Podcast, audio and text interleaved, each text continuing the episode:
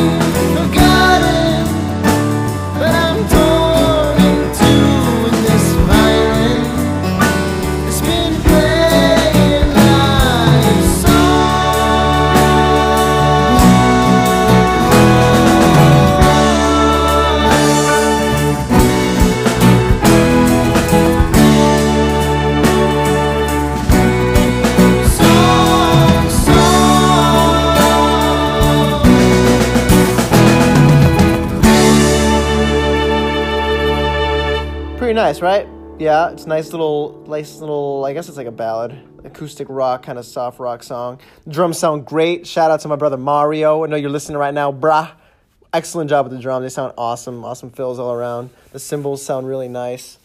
And it's really nice kind of open sound. The strings lift up the feeling a lot. The harmonies are cool. Yeah, I don't know, just going back, especially the bass. The way I recorded bass back then was just, actually that album was recorded with my friend's right-handed bass, and I'm left-handed. So I play the whole bass on the whole album upside down. And I just kind of did DI. I didn't use any preamps, I didn't use any plugins or anything, you know? It's kind of just a standard bass sound. I mean, I EQ'd it a bit, maybe added some chorus. But, I mean, nowadays, for my next album, I just borrowed my friend Tyler's, oh my God, what's it called? It's like a bass driver, oh, SansAmp bass driver, bass pedal, right? It's a preamp. And it does so much to the sound. It really does. Actually, here, let me insert a clip of me playing Schism. And this is like before I put new strings on it. But this is like what it sounds like right here.